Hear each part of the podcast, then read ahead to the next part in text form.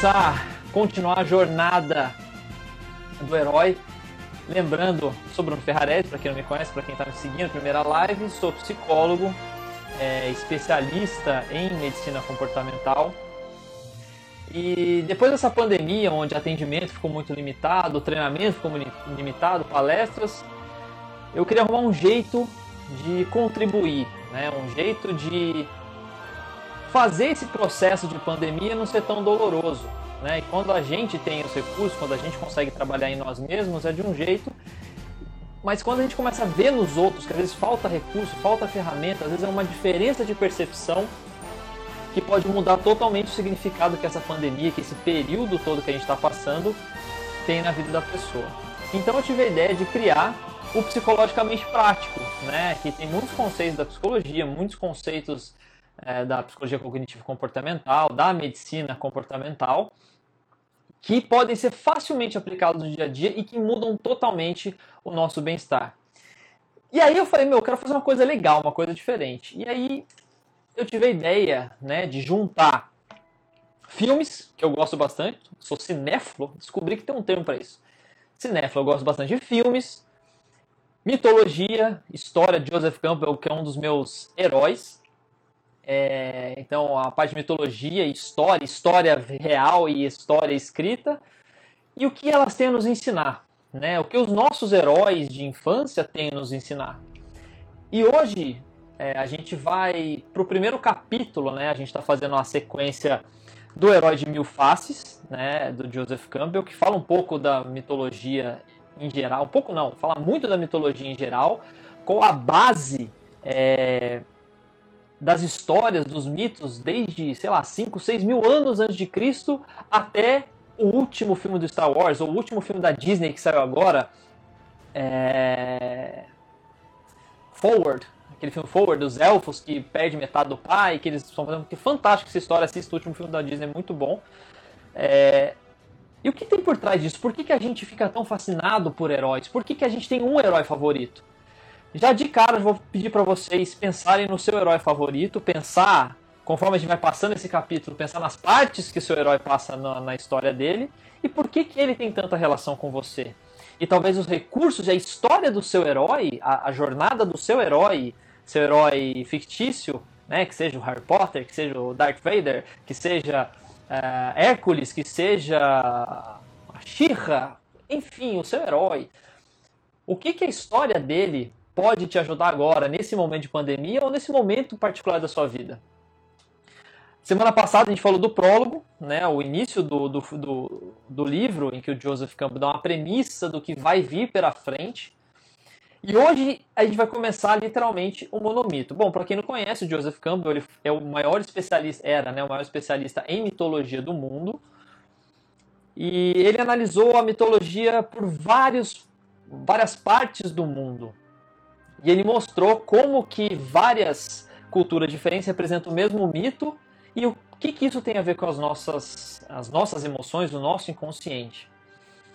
Então, começando diretamente aqui, é, a parte 1, lembrando que a gente vai dividir por capítulos, né? Então a gente vai por partes. Então a gente vai pegar essa parte 1. A parte 1, ela fala uh, da aventura do herói. Então são o início da aventura de, desse herói. É, lembrando que o monomito é dividido em início, partida, a aventura em si e o retorno. Essa aventura do herói, o Joseph Campbell, ele dividiu em cinco partes.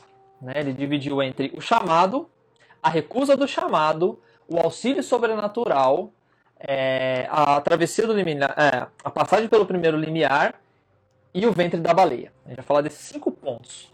E vocês vão perceber que talvez essa pandemia ou a a perda de um emprego, a perda de um ente querido, ou estar com o Covid, ou estar com a suspeita do Covid, alguém que a gente chama está com Covid, talvez seja, talvez seja o nosso chamado para a aventura.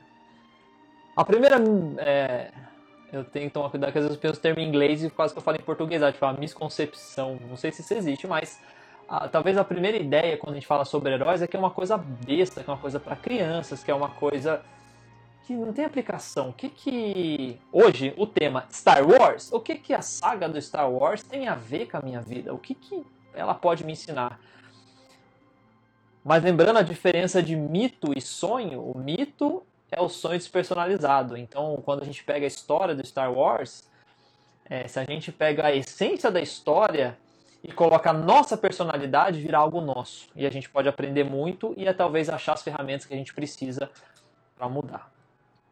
Então, começando baseando no Star Wars, calma se você não assistiu Star Wars, se você não sabe nada do mundo de Star Wars, se você é o único cara que você conhece é esse que está na minha camiseta, o Darth Vader, que por sinal ele tem uma transformação fantástica, é uma, uma das histórias mais bonitas do cinema, a história do Darth Vader. Mas ele não é do mal, Bruno? Sim, ele é do mal, mas mais pra frente você vai saber que nem sempre ele foi do mal e qual é o final da saga dele. Vai rolar spoiler, vou falar algumas coisas dos filmes, obviamente, que a gente vai precisar analisar um pouco da aventura, principalmente do início da aventura desses heróis mas não precisa saber da história, tá? Eu vou contextualizar para que todos consigam acompanhar. Quando a gente fala da saga, né, a, a jornada do herói, né, eu estou aqui com o livrinho para a gente ir acompanhando e, e o meu mapa mental. Mas o chamado da aventura, ele é basicamente alguma coisa que acontece no nosso meio, ou na, na história do herói, em que evoca ele para começar uma aventura, né? É um chamado. Só que se a gente colocar no dia a dia normal, esse chamado para aventura é algo que nos convida a mudar. Qual foi o último chamado que você teve? Talvez foi a perda do emprego, talvez foi ter que ficar é, preso em casa, talvez foi ter que mudar de área de atuação, talvez foi a perda de um ente querido, Talvez foi o convite para fazer alguma coisa diferente, mudar de país. Agora não está meio difícil por causa do, da, da pandemia. Mas é algo que mexe com um elemento do herói, algum recurso do herói em que necessariamente ele vai ter que crescer, ele vai ter que evoluir. E o engraçado é que depois que esse herói recebe esse chamado para aventura, parece que o resto do mundo dele perde o sentido. Ele fica constantemente lembrando daquele chamado. Coisas começam a dar errado. Vários elementos começam a levar esse herói de volta para aquele chamado, para aquela aventura, né? Para quem assistiu Matrix, no começo do Matrix, que o Neo era constantemente atacado até que ele decidiu entrar no, no Matrix. É, no livro de Joseph Campbell ele coloca aquela história do sapo e da princesa, que era uma princesinha muito bonitinha, que estava brincando na floresta com uma bola dourada. Era uma princesa que tinha muitas coisas, mas a coisa que ela mais gostava era a bola dourada. E aí, brincando nesse, nessa floresta, ela sem querer deixou a bola cair, a bola quicou, quicou, quicou e caiu num pântano, num lago bem sujo. E ela ficou muito tristinha, muito chorona, que perdeu a bola dourada, que era a coisa que ela mais gostava. De repente, surge um sapo, bem feio, aquele sapo bem grande, e falou para ela: Olha, se você quiser, eu posso pegar a bola para você. Primeiro que ela já ficou espantada. Opa, peraí, o que, que é isso? Um sapo falando comigo? Um sapo feio falando comigo? É, cara, mas a bola era muito importante para ela. Você pode me ajudar? Ah, por favor, porque essa bola era minha bola favorita. Mas tem uma condição. Eu vou pegar a bola para você, eu vou descer lá e vou voltar com a sua bola. Mas eu só devolvo ela para você se você prometer me levar com você é, me colocar na mesa para comer com você, me colocar na cama para dormir com você, para que eu vá com você para todos os lugares.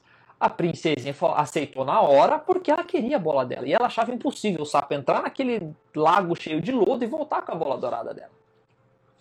E o sapo mergulhou depois de algum tempo. Não é que o sapo volta com a bola na boca.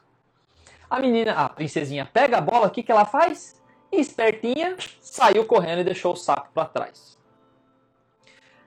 E aí a, a fábula continua, mas o sapo nessa história, né, nessa pequena fábula, é, representa a chegada da maturidade da princesinha, né, a transferência e a transformação de criança para adulto. Mas o sapo ele representa o que o Joseph Campbell chama de arauto. O arauto ele é um ser que traz esse convite, que traz esse chamado. Muitas vezes ele tem essas imagens meio estranhas, essas imagens de monstro, como o sapo nessa história, como o dragão chinês, aquele dragãozinho que tem segurando uma esfera é, de fogo na mão.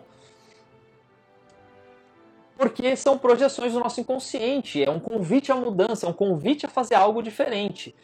E geralmente, quando é algo diferente, algo desconhecido, é algo que abre campo para as nossas projeções. Então é nesse momento em que a gente começa a imaginar monstros ou coisas feias, porque é um lugar que eu não conheço, então deve ser estranho. Nosso consciente quer nos proteger, então geralmente vem essas imagens.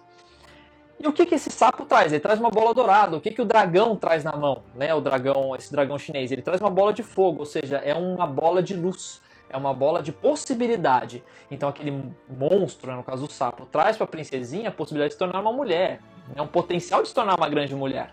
No caso do dragão chinês, ele vai nas imensidões da escuridão e traz essa bola de fogo como um potencial de crescimento. Assim como o dia e a noite, né, representação do dia e da noite físico, que a noite é um reiniciar, é um desligar para que a gente durma e no outro dia a gente comece de novo, né, a gente mergulha nessa escuridão e nessa escuridão a gente tem as estrelas, que são mini luzes de potenciais de desenvolvimento, é, que a gente pode analisar assim, aí no outro dia nasce uma grande estrela, que é o Sol. A gente também tem o dia e a noite psicológico. Né? Tem hora que a gente está extremamente ativo, mas tem horas que a gente tem que retrair, tem que mergulhar no nosso inconsciente, tem que mergulhar lá dentro e buscar nessas pontos de potenciais de desenvolvimento o que, que eu tenho que buscar. E geralmente é o arauto que traz, né? O arauto, ele é aquele personagem que traz um convite para que a gente desenvolva algo dentro de nós. E o interessante é que sempre esse convite é algo voltado para um crescimento maior, não para benefício próprio, para algo individual. É sempre voltado para algo maior. Por exemplo, no caso do Star Wars, a gente pega o último filme da Rey. Quem que é o arauto da, da Rey? O arauto da Rey é o BB-8 né? Que de repente ela está no meio da sucata escavando e ela acha um robozinho que tem uma mensagem, um mapa ali que ela precisa descobrir o que é aquilo. É uma coisa diferente. É, do Luke Skywalker. Quem que é o seu, o seu arauto? O arauto do Luke Skywalker é o R2D2, né? A história se repete. O R2D2 que traz uma mensagem da Leia, que fala: "Nossa, que princesa bonitinha, eu quero ajudar ela". É o arauto. E uma história curiosa se vocês prestaram atenção no, na saga do Star Wars, é, o, o bandido que aparece aí, o vilão que aparece mais pra frente no filme é o Kylo Ren. Kylo Ren, que é a, filho do Han Solo com a Leia. E sim, ele era do bem, filho do bem, e se converteu pro mal. Por quê? Porque o vô dele é o Darth Vader, e ele queria ser igual o vô, ele queria ser mauzão. Só que o papel do arauto, o papel do arauto, lembra que é nos ajudar a desenvolver recursos voltados para o bem comum. Ele nos ajuda a manifestar o meu eu maior, a minha essência, quem é a minha real essência. Às vezes eu estou pelo meio, pela existência do meio, pelo dia a dia, pela modernidade, eu estou vivendo uma vida que não é quem sou eu. E muitas vezes o arauto vem como um, um guia para nos orientar a voltar para esse verdadeiro eu. E no caso, o Kylo Ren, em essência, ele era bom. Ele tinha bondade no coração. Só que ele queria ser mal, ele servia diretamente ao Lord Sith. Ele era o cara que ele queria evoluir para si, ele queria destruir tudo, ele queria ter o controle de tudo.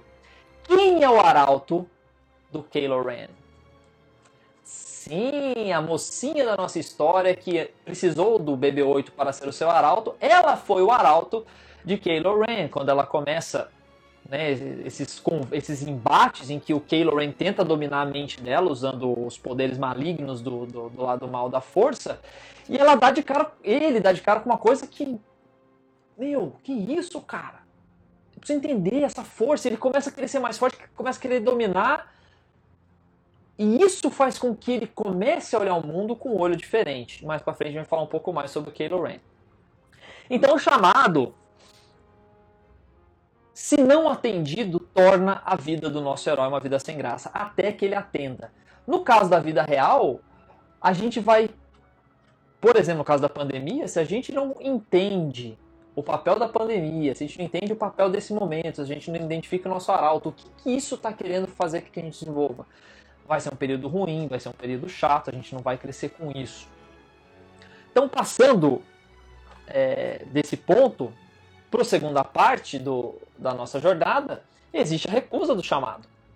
Né? O herói recebe e de cara ele já, já nega, ele não quer começar essa aventura. Por que geralmente isso acontece? Claro, tem um lado desconhecido, é algo novo, é, não sei o que vai acontecer, mas principalmente a recusa do chamado acontece porque o herói ele não quer abrir mão do mundo agora, do que ele já conhece, por algo que é desconhecido. O conceito de aventura é o abandono do que é conhecido para o conhecimento daquilo que é desconhecido. Essa fase é conhecida como a aventura. Então o herói ele tem essa negação porque entende que a aventura não vai ser uma constante de vidas e mortes, né? Vida e morte no sentido que ele vai ter que morrer para algumas coisas, ele vai ter que morrer como aquele indivíduo, ele vai ter que esquecer de esquecer não, eliminar alguns comportamentos para poder desenvolver algo novo, algum, algum recurso que faça ele ter mais forte.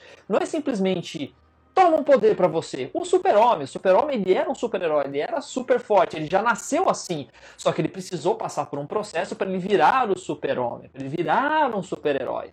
Quem sabe, como vocês sabem, quem acompanha a história do super-homem, ele negou o seu poder por muito tempo, ele viveu como humano por muito tempo.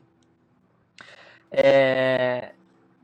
Então ele entende que ele quer continuar a vida buscando mais coisas que sejam para benefício próprio e para que tenha mais conforto, para que tenha mais segurança. Então ele constantemente nega esse chamado. Então, se você já recebeu várias vezes convite, por exemplo, em morar fora do país e não quer mudar de cidade, é um emprego melhor, paga melhor e talvez a carreira que você sempre quis. Ah, mas eu não sei. Essa é a recusa do chamado.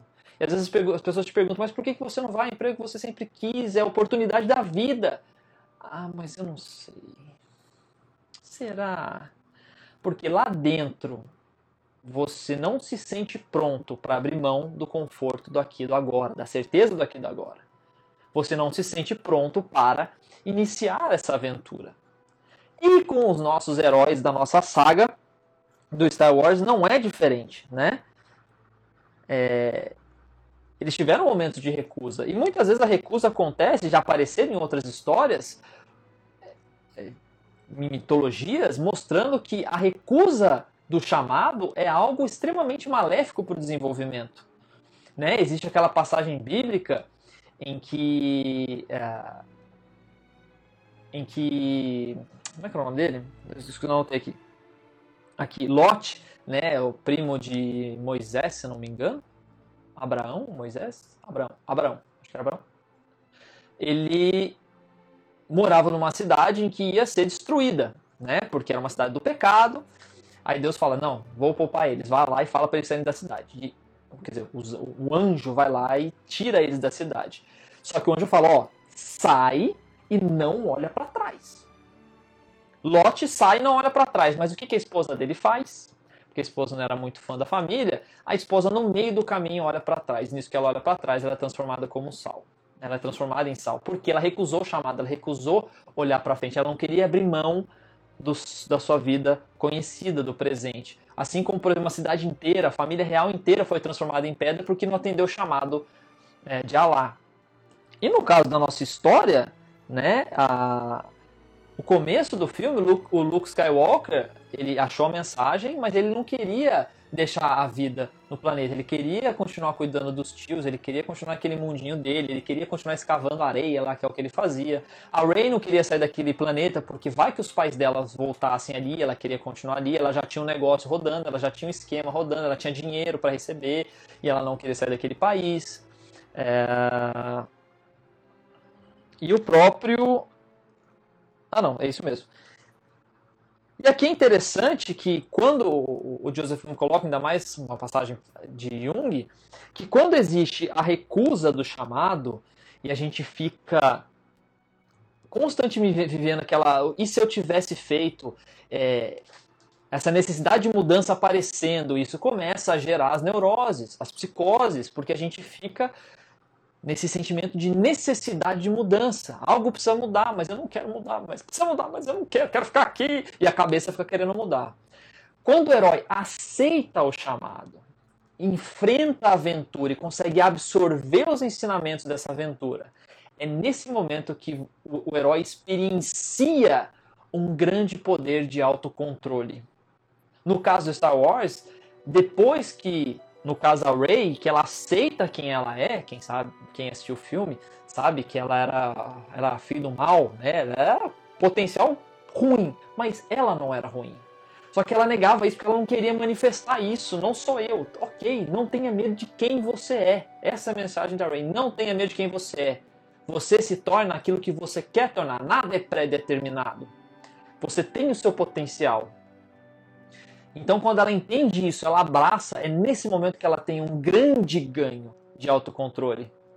E aí que ela manifesta todo o poder Jedi que ela tem. Que ela consegue, por exemplo, ressuscitar o Kylo Ren, que a gente vai falar mais um pouquinho pra frente. Eu separei algumas passagens aqui, e eu tô falando com vocês, me empolguei. Deixa eu ver se faz sentido aqui. Uhum. Acho que essa parte aqui é exatamente a da recusa do chamado. Aqui no, no livro, ele diz: Os mitos e contos de fadas de todo mundo deixam claro que a recusa é essencialmente uma recusa a renunciar àquilo que a pessoa considera interesse próprio. O futuro não é encarado em termos de séries incessantes de mortes e renascimentos, e sim em termos de obtenção de proteção do atual sistema de ideias, virtudes e objetivos e vantagens. Né? Lembram-se da, da aula passada que a gente falou do rei Minos? Né? O rei Minos não abriu mão, ele não quis sacrificar o boi é, de Poseidon, ele quis ficar para ele, ele não quis abrir mão da vaidade, ele não quis abrir mão daquilo para os deuses para se sacrificar para o povo. Então, ali, o que aconteceu? Primeira coisa, a esposa se apaixonou pelo boi, o boi engravidou a mulher, surgiu o Minotauro, outro demônio, o, o Minos teve que fazer um labirinto, deixar aquele monstro lá. E para manter aquele monstro lá, tinha que ficar alimentando com pessoas. E para alimentar esse labirinto, ele teve que escravizar as aldeias que ele tinha conquistado. Então, a vida dele virou um inferno, porque ele não atendeu o chamado dele. Bom, passando para a próxima parte, depois que houve a recusa do chamado, o herói passou por aquela fase em que a vida dele era cinza, que ele constantemente pensava, meu, acho que eu vou atender, eu preciso mudar. Geralmente acontecem coisas que levam o herói a seguir esse chamado. Aí aparece o auxílio sobrenatural. O nome é muito mais estranho do que realmente acontece.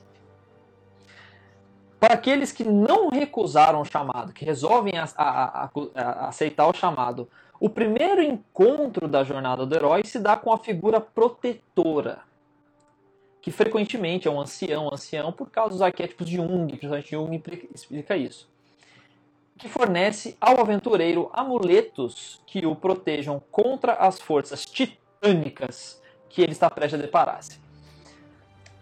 Ou seja, no filme do Star Wars, por exemplo, o que fica mais claro, mais evidente, é a história de Luke Skywalker. Para quem não sabe, Joseph Campbell e o George Lucas eram brothers, tipo, conviviam na casa do outro, comiam umas pizzas e conversar, e assim nasceu Star Wars, sobre a tutela de Joseph Campbell. Então, muito do que ele escreve nesse livro, muito não, toda a jornada do que aparece nesse livro aparece nos filmes do Star Wars, principalmente nos antigos. Então, no caso do Luke Skywalker, uh, claramente aparece a figura de um ancião. Quem aparece? Ben Kenobi, Obi-Wan Kenobi. Porque a Leia pediu, ah, chama Obi-Wan Kenobi. Mas o que é Obi-Wan Kenobi? Eu não conheço Obi-Wan Kenobi. Ele era um andarilho que estava no, no planeta dele ali, do Luke Skywalker. Ele podia estar em qualquer planeta, mas ele estava bem ali, porque ele estava atrás do droid, e aí de repente ele cruza o caminho com o Luke Skywalker. E ele é esse auxílio sobrenatural. Ele é o cara que vai dar as primeiras orientações, ele é o cara que vai dar o primeiro sabre de luz pro Luke Skywalker. É a ferramenta com a qual ele vai enfrentar toda a sua saga titânica, né? Todo, todos os problemas que ele vai enfrentar, é ele que vai é, proteger, orientar. Até no final do primeiro filme, ele meio que se sacrifica para que os dois consigam, para que o Han Solo, Luke Skywalker e a Leia consigam é, sair da armadilha do Darth Vader, porque ele é essa figura protetora. No segundo filme, ele é o cara que aparece como uma ilusão, né, pro Luke Skywalker quando ele estava lá no gelo e diz, ó, vai pro planeta XYZ, que eu esqueci o nome, no pântano e procura um cara lá que é Yoda. Ele vai te ensinar o que você precisa para ser um bom Jedi. Então, orientou. Mesmo depois de morto, ele continua sendo essa figura protetora. E no novo Star Wars, quem é o nosso ancião ou anciã que aparece para ser esse guardião? A primeira pessoa que a Rey conhece na sua aventura que vai ser essa proteção durante toda a saga. Não é um ancião, é um rapaz bem novinho que tem a sua jornada do herói também dentro do filme, mas ele funciona como o protetor da Rey, que é o nosso uh, o nosso piloto Finn, né? Que foi apelidado Finn depois, eu esqueci o nome dele, estava tentando lembrar o nome dele antes dele ser uh, dele ser batizado como Finn. O Finn, ele era um cara que se rebelou, ele era do exército do Império, e aí depois que ele presenciou a execução de um ancião, que era o que tinha o mapa para onde estava escondido Luke Skywalker. É... Quem sacrificou foi o Kylo Ren, que ele queria saber onde era o Luke Skywalker, porque o Luke Skywalker era o último Jedi. E o Jedi apresentava uma ameaça para o Império. O Império tinha milhões de pessoas, milhões de planetas, mas tinha um Jedi. Se tem um Jedi, se tem uma coisa boa, o bem vence o mal. Então há a possibilidade da vitória do bem sobre o mal. Então ele queria destruir e esse senhor tinha um mapa que levava à localização do Luke Skywalker. Enfim, ele viu essa execução, ele ficou totalmente contra, não quero mais isso para mim e fugiu. Fugiu junto com. Ah, esqueci o nome dele, do piloto. Enfim, os dois fogem. E aí, quando ele cai no planeta onde estava o BB-8 com o mapa, é ele em que conhece a Rey e vai proteger a Rey durante todo o filme. Então até surge aquele mistério de tipo, será que será que a Rey e o Finn se apaixonam? Será que vai ser um casalzinho romântico? Mas não, de repente ela fica a par do Kylo Ren, então essa relação é tão importante que existia essa suspeita de caso, né, de, de relacionamento, casal. Tanto que é ele que dá o primeiro sabre de luz da Rey. Ele que pega a primeira vez o, o, o sabre de luz que era do Luke Skywalker e entrega para Rey, né, para que ela continue a sua saga até achar o Luke. Então, esse papel do, do auxílio sobrenatural é extremamente importante porque ele é o que orienta e dá recursos para que a gente siga a nosso chamado. E que eu acho muito legal assim no, no, no livro, né, que nos casos dos filmes, a figura desse ancião fica muito clara, é uma pessoa. Só que nós podemos, muitas vezes, ser os nossos próprios auxiliares sobrenaturais, ou a nossa espiritualidade é, ser o nosso auxiliar sobrenatural. Quando a gente ora, quando a gente pede por uma luz, por um caminho, muitas vezes essa luz, esse caminho vem. Né? E aqui no livro ele coloca: basta saber e confiar, e os guardiões intemporais surgirão. Tendo respondido ao seu próprio chamado e prosseguindo corajosamente conforme se desenrolam as consequências, o herói encontra todas as forças do inconsciente ao seu lado. Todas as forças inconscientes ao seu lado. E aqui ele coloca uma, uma passagem histórica, isso daqui é história real. Senti-me, disse Napoleão no início da sua campanha russa levado na direção de um objetivo que eu desconhecia. Assim que eu alcançasse, assim que eu me tornasse desnecessário, bastaria um átomo para me derrotar. Até então, nenhuma força da humanidade poderia agir contra mim. Ele atende o chamado, ele tem um propósito e ele está disposto a ir até o final desse chamado. Depois que ele atingiu a missão dele, aí sim, ele está pronto para terminar sua aventura. Então a pergunta, né, que fica: qual é o seu chamado? Você atendeu o seu chamado? Você está sentindo dificuldade no começo? Eu atendi meu chamado, eu mudei, mas está difícil. Continue com fé. Porque se você continua com fé, se você continua com confiança que você está seguindo, ah, valeu Carol, Paul, o Paul era o piloto, ou era o piloto da nave. É... Então, se você atende o seu chamado, se você está em direção ao seu desenvolvimento, se você está buscando um crescimento como ser humano, a busca do herói, desenvolvimento do herói é sempre por desenvolvimento de atributos humanos, que desenvolvem como ser humano. Então, no caso da, da, da, da, da Ray, era essa aceitação de quem ela é. A minha árvore genealógica é do demônio, são pessoas extremamente ruins, mas não sou eu, eu não sou assim. Darth Vader era a, vida inteira ele foi o Lorde do Mal, ele respondia diretamente para o Sith. O que, que acontece no final? Ele abre mão de tudo isso por amor ao filho. Por amor ao filho, por amor, ele se sacrifica e ele abre mão de tudo. Kylo Ren, a mesma coisa, a descoberta dele, essa mudança do mal para o bem, para o amor, para contribuir para o lado bom das coisas. Então, autoconhecimento, autoaceitação, promoção do bem, tudo isso são qualidades do bem. Então, se você está seguindo nesse caminho, pode ter certeza que você terá, você encontrará todas as forças do inconsciente para estar ao seu lado, assim como em todas as histórias. Então, na hora que você tiver necessidade, vai aparecer ajuda que seja uma ajuda de alguém, alguma coisa ou da sua cabeça, você vai achar uma resposta quando você está alinhada, alinhado com o seu propósito. Ah... E aí, né, aqui eu até coloquei para lembrar da última aula, Ariadne é a figura mística que é o auxílio sobrenatural de Teseu. Quando Teseu entra para matar é, o Minotauro, que ele entra com esse propósito, eu vou acabar com esse mal. Ele é o herói que entra para salvar Minos, né? A loucura que Minos fez. Então, ele precisava de um auxílio sobrenatural, porque ele não ia conseguir entrar no labirinto, matar o Minotauro e sair, porque o, o labirinto era é, insaível. Então, Ariadne é o seu arauto. Né? Um encontro mágico acontece com os dois no porto e ela fala assim: Eu vou te ajudar a sair. Só que tem uma condição, você vai ter que casar comigo. É espertinha ela. E aí fala, tudo bem, eu, esse é o meu destino, eu tô predestinado a acabar com esse Minotauro. Aí a Ariadne vai, teste um fio que faz com que Teseu saia do labirinto. Então ela oferece essa ferramenta que vai ajudar o nosso herói na saga. Ah, e você, por exemplo, ah, quem é o meu auxílio sobrenatural? Sei lá, pode ser um mentor, uma pessoa que você considera muito. Meu, um dos meus mentores é Ayrton Senna. Nunca vi ele, nunca conheci. É... Mas muitas vezes, quando eu preciso de orientação, eu falo, meu, o que, que o Senna faria numa situação dessa? Né? Ou Jesus, cara, meu, Jesus é um exemplo para mim em tudo. O que, que ele faria numa situação dessa? Ele dava um tapa nessa pessoa ou ele daria um abraço, um consolo ou alguma coisa do tipo? Então, o seu auxílio sobrenatural pode ser uma figura que está aí. Por quê? É todo auxílio do seu inconsciente, está aí dentro. Então você pode usar essas imagens também. Esse é um recurso que você pode utilizar. Passando para a próxima parte.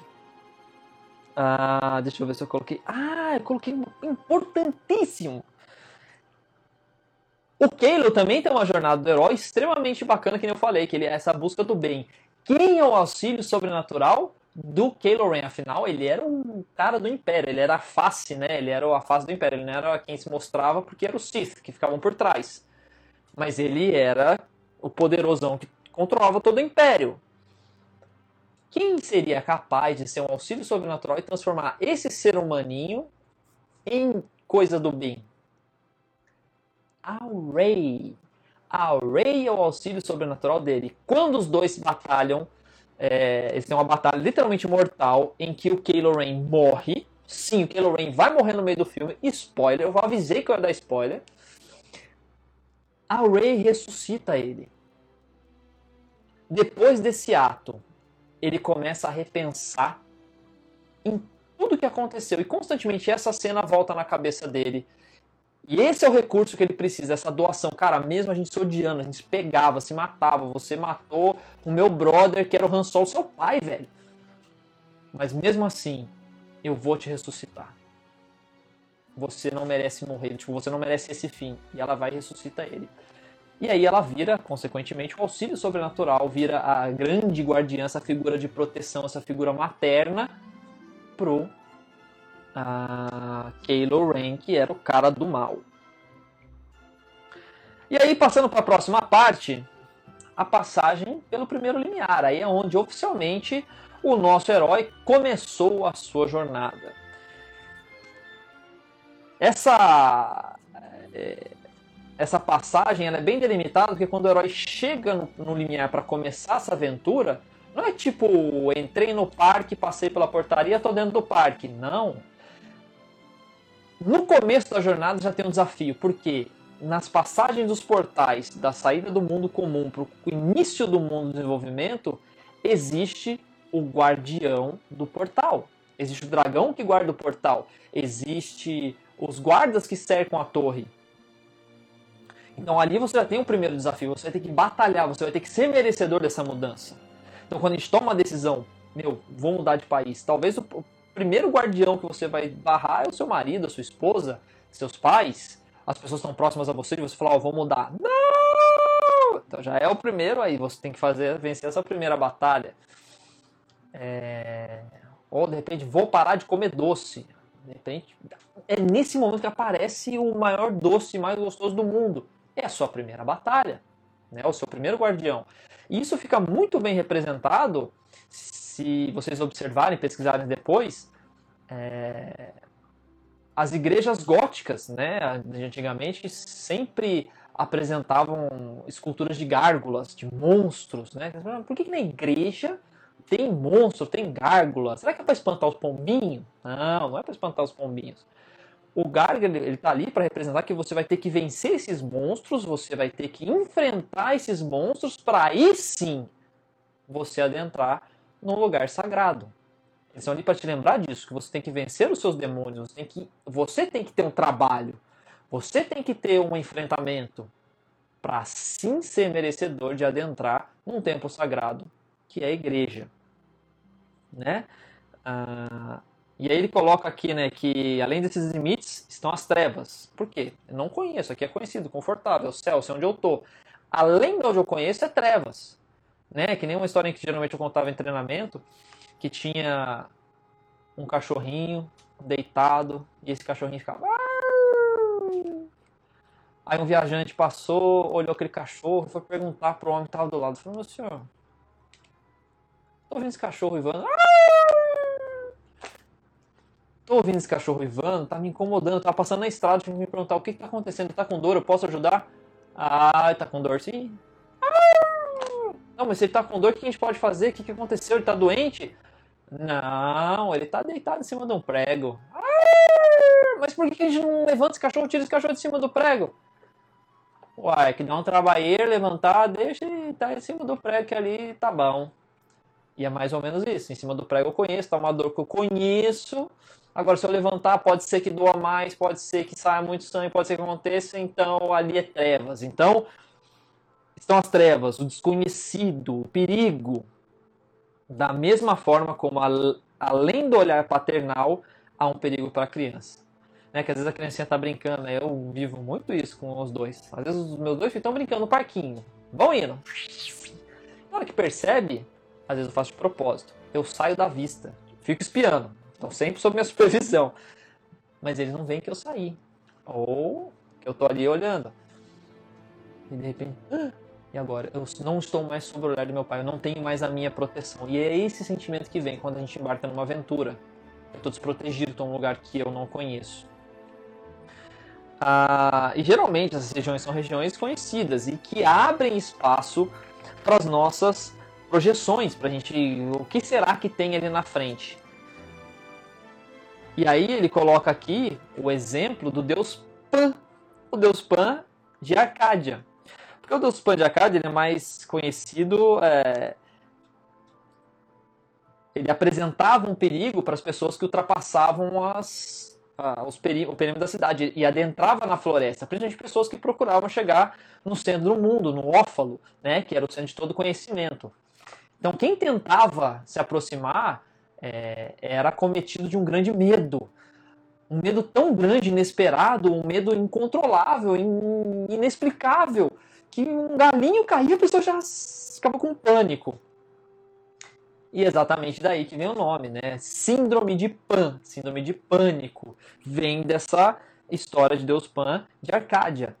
Né? Porque se eu estou num lugar que eu não conheço, eu começo a imaginar coisas que possam existir ali, que na verdade não existem, mas a mente cria, o cérebro não separa o que é real do que é imaginado, e o meu corpo todo entra no estado de fuga ou luta.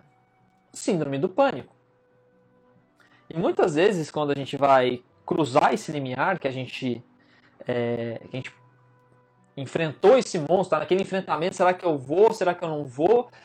Será que essa dieta é para mim ou não? Será que eu vou passar mal ou não? Será que vai funcionar para mim ou não? Será que eu vou falhar mais uma vez ou não? Será que eu vou me dar bem no país ou não? Será que vai ter pessoas hostis ou não? Será que vão me tratar bem lá ou não? Será que no meu trabalho novo eu vou conseguir desenvolver como eu desenvolvo agora? Será que eu vou ser demitido logo? Será que meus colegas de trabalho... Todos esses questionamentos entram nessa nessa passagem pelo primeiro limiar. Quando a gente está para começar a aventura, o medo é o que toma conta do nosso herói. É... E aí, Guardiana, Deus Pan, já falei. No caso dos nossos personagens do Star Wars, o que acontece? Esse limiar, essa passagem, essa primeira batalha da Rey, acontece quando ela encontrou o fim. Na hora que ela encontrou o seu guardião, meu pau já come. É nave pra lá, nave pra lá, bomba, explode. Eles têm que sair correndo e achar uma saída. Aí eles acham a Millennium Falcon, a nave mais da hora do planeta, e fogem a tiros. Elas fogem quando de repente tudo acabou, tá tudo bem. Vamos começar a nossa jornada. Não vai não, porque uma nave gigante pega essa a Millennium Falcon e atrai para dentro. E eu não vou dar spoiler, vocês assistam o filme para saber o que acontece quando eles são tragados para dentro desta nave. Mas aí é o começo da aventura, esse primeiro limiar. O Luke Skywalker, ele fica negando o chamado. Não, não vou, putz. Oh, bem, não, cara, tem que cuidar dos meus tios aqui. Será que eu vou me tornar Jedi? Aí de repente, pum, o Império vai, destrói com a casa dele, mata os tios dele, ele não tem mais saída, ele precisa fazer alguma coisa, seu chamado tá tendo, ele aceita, vou. E aí ele sai e tem as suas primeiras é, batalhas.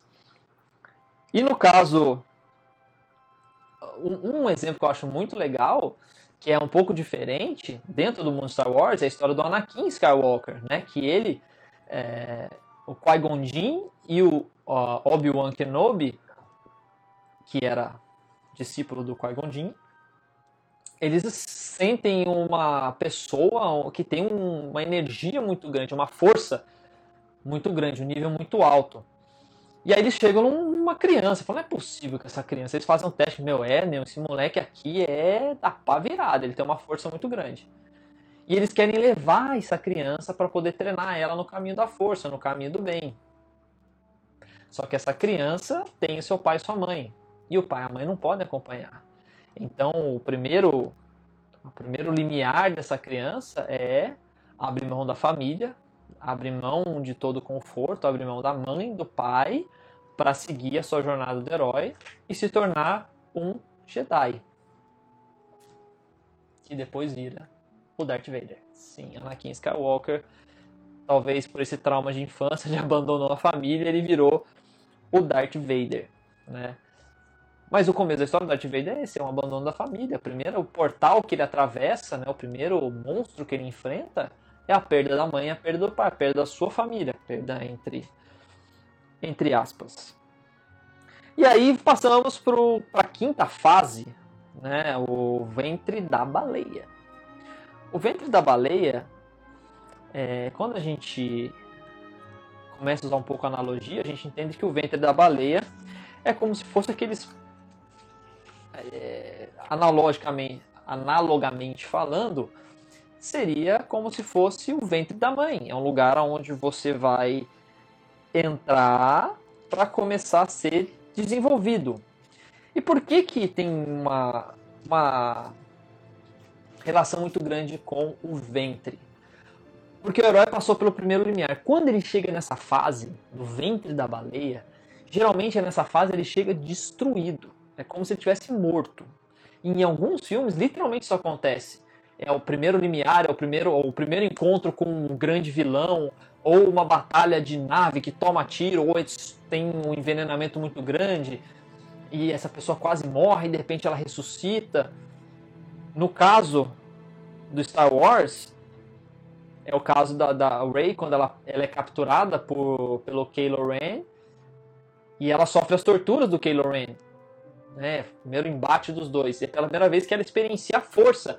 E é a primeira vez que ela usa a força. Ou seja, depois de tomar, tor ser torturada, de estar tá lá quase morrendo, é onde ela tem o despertar dela para ser Jedi, que ela entende que ela é um Jedi.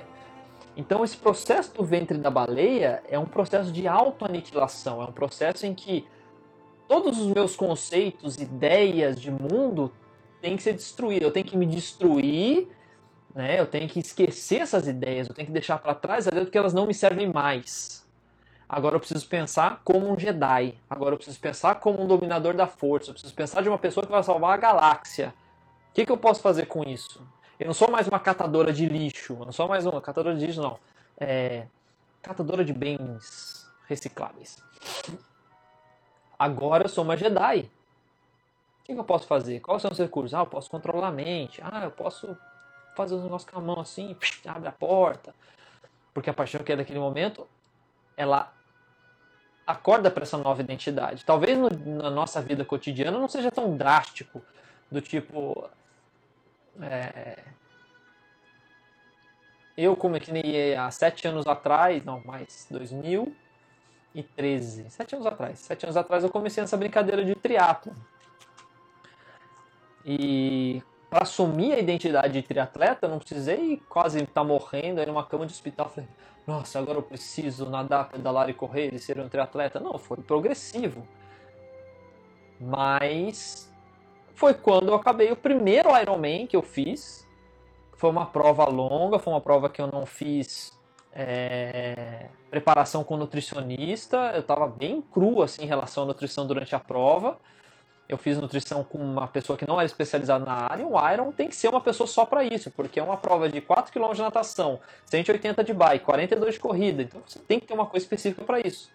Eu quase apaguei na corrida, é, não estava aguentando mais. Na última corrida, na última volta da corrida eu corria, meu, parecia que eu estava correndo no ar, assim, querendo apagar.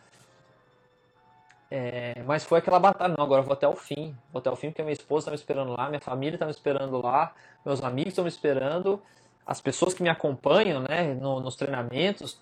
Cara, eu preciso por todo mundo, não é por mim. E é naquele momento, por isso que eu tenho tatuado aqui, foi quando eu fiz essa tatuagem, eu me tornei um Iron Man. Não foi pela prova, não foi pela distância, mas naquele momento teve uma transformação que eu passei a entender a importância do esporte, passei a, entender a importância uh, do sacrifício próprio pelos outros. Então, quando eu treino, eu não treino por mim, eu treino por vocês. Não, literalmente. Porque eu vejo de alguma forma eu me mantendo nessa consistência, cara, na pandemia eu sempre posto coisa de treino, ó, tô treinando na bike, tô saindo para correr na trilha, tô saindo para correr de máscara, eu posto meus outfits parecendo um alienígena saindo para correr, porque de alguma forma acho que isso contribui, né? E essa identidade nasceu em 2013, quando eu fiz, deixa eu ver se eu acho rápido, ah não, a medalha tá ali embaixo, no 4. Quando eu fiz o meu primeiro Iron, né? Foi ali que, literalmente, passou por uma experiência que eu cruzei a linha de chegada, depois de 14 horas de prova, que eu cheguei podre, que eu entendi a função do triatlon. Então essa autoaniquilação, e nas histórias aparecem como José quando entra no poço, quando Jonas quando literalmente entra na barriga da baleia, quando Gepeto está dentro da barriga do, da baleia Pinóquio tem que ir lá buscar. E lá eles têm a grande conversa, a grande conversa transformadora.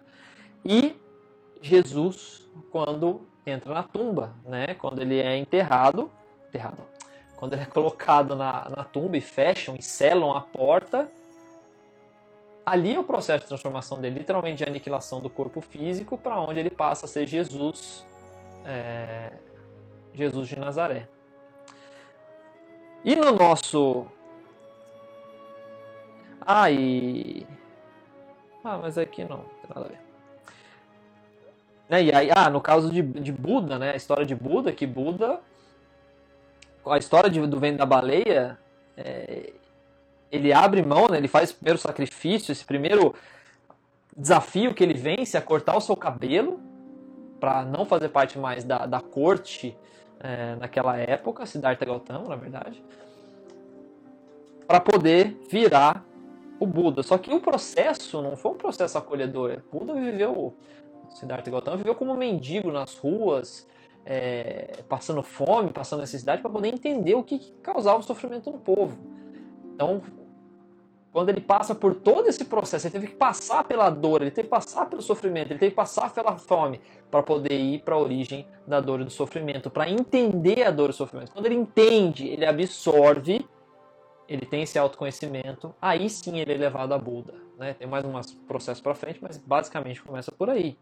No caso do Star Wars, né, a Rey sendo torturada por Kylo, o Kylo literalmente morre o Kylo, o Kylo Ren literalmente morre.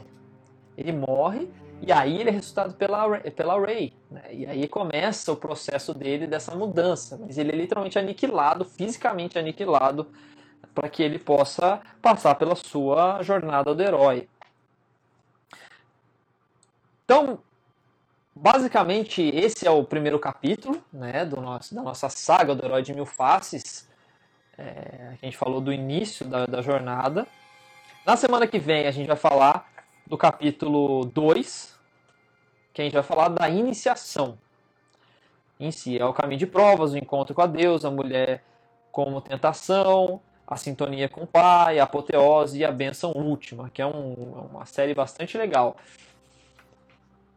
Mas eu acho que, em essência, esse início da jornada, ela diz muito esse momento de crise. Porque o início da jornada para qualquer herói, qualquer herói, é, herói é, existente e é, fisicamente existente e herói fictício. Gente, lembrando, para um herói existir, um herói de batalha, Jonah Dark, é, William Wallace, para esses caras que são heróis históricos, é, antes de eles saírem para uma batalha, antes deles fazerem qualquer coisa, eles primeiro têm que ter vencido a batalha interna. E é essa a jornada do herói. A história de William Wallace, quem não assistiu o filme, assista, pelo amor de Deus. Mas a história do William Wallace, não, ele não virou um herói porque ele foi no campo de batalha lutou com os ingleses e ganhou a batalha. Ou que ele foi lá e o último grito que ele dá antes de morrer é Freedom! E morre. Né? Então, até o último propósito, ele viveu focado no propósito dele. E propósito se, se, se confirmou. Mas antes de tudo isso que acontecer, ele teve que mudar dentro. Ele tava, ele teve ele tava uma vida boa, ele tava uma vida confortável, ele tinha uma esposa, tinha acabado de casar, estava apaixonado. Só que uma série de coisas acontece que chamam ele, que é o chamado da aventura dele, é o chamado para que ele se torne herói. Acontece tudo isso, tem a recusa do chamado e por aí vai. Mas quando ele atravessa esse limiar e quando ele entende a função dele e ele vence internamente os medos da batalha, os medos da derrota, os medos da não aceitação, do que vai acontecer, depois que ele venceu aqui dentro, aí sim, depois é só a questão de mover a espada para vencer no campo de batalha, porque aqui dentro ele já tinha vencido. E talvez as histórias são contadas um pouco floreadas, a mitologia floreia mais ainda, dá uma alegoria diferentes, mas em essência, esse começo que a gente falou hoje, a essência é os chamados acontecem, os chamados para que você se torne um ser humano melhor. Talvez dessa vez venha em formato de pandemia, mas não é a pandemia em si, mas o que essa pandemia trouxe para você. Talvez foi mudar de emprego, talvez foi crise na sua empresa, talvez foi crise na sua família, talvez foi pegar o Covid. Alguma coisa de ruim aconteceu, alguma coisa gerou a crise, e essa crise gera um chamado. O chamado está movimentado de crise. Né? E lembre-se que a vida do herói vai ficar em crise até que ele entenda o seu papel, entenda o seu chamado e toma a decisão de ir. E quando você toma a decisão de seguir o seu propósito, aparece o seu mentor, a sua, aparece a sua figura, o auxílio sobrenatural, que seja na figura de alguém, que seja na figura de alguma pessoa, de alguma coisa, ou que seja na figura de quem você acredita que seja Deus guiando o seu caminho, que seja é, Buda iluminando os seus passos, que seja Alá, enfim, mas um auxílio que vai te orientar porque você atendeu o seu chamado. Mas antes de tudo, você vai ter batalhas. Logo no começo da sua jornada, já estou prevendo, vai ter batalha. Porque você tem o guardião do primeiro limiar. E vencendo esse, esse, esse, esse, essa barreira que o torna merecedor da jornada, o primeiro passo é você aniquilar tudo aquilo que é contraditório à sua jornada. Se você está buscando ser um ser humano melhor, se você está buscando ser uma pessoa que contribui mais, menos egocêntrico, você vai ter que destruir o seu eu, eu, eu, egocêntrico, assim como Minos não destruiu, Minos não destruiu o seu egocentrismo e a sua vida foi um inferno. Então você passa por esse processo de destruição. E quando você está destruído, fraco, você está pronto. Quando você chega nesse ponto de praticamente morto, ou até morto, é nesse momento em que você ganha a habilidade de renascer. A vida é um constante renascer. O ano nasce sempre de novo. Janeiro, fevereiro, março, abril, maio. Estamos no meio, no meio do ano basicamente. Daqui a pouco o ano vai terminar e vai começar outro. Agora é de noite né? Deixa eu só ver até que hora, senão perdi a última vez, perdi a hora. É... A nossa noite está acabando, você vai dormir, amanhã você acorda, é um novo dia. Então a gente também tem nossos ciclos é, de novo. Morte para uma coisa e nascimento para outra. Assim como é no grande, é no pequeno. Assim como é em cima, é embaixo. Então, espero poder ter contribuído com, com esse processo. Estaremos juntos durante essa pandemia. Semana que vem vamos estar juntos de novo, falando da próxima parte. E eu gostaria de saber, depois esse vídeo vai ficar disponível, vou tentar editar um videozinho e colocar no YouTube. Semana passada eu pau, sumiu o meu vídeo, não sei onde está. É... Mas estaremos juntos. E sempre tenha em mente que a felicidade esteja com vocês.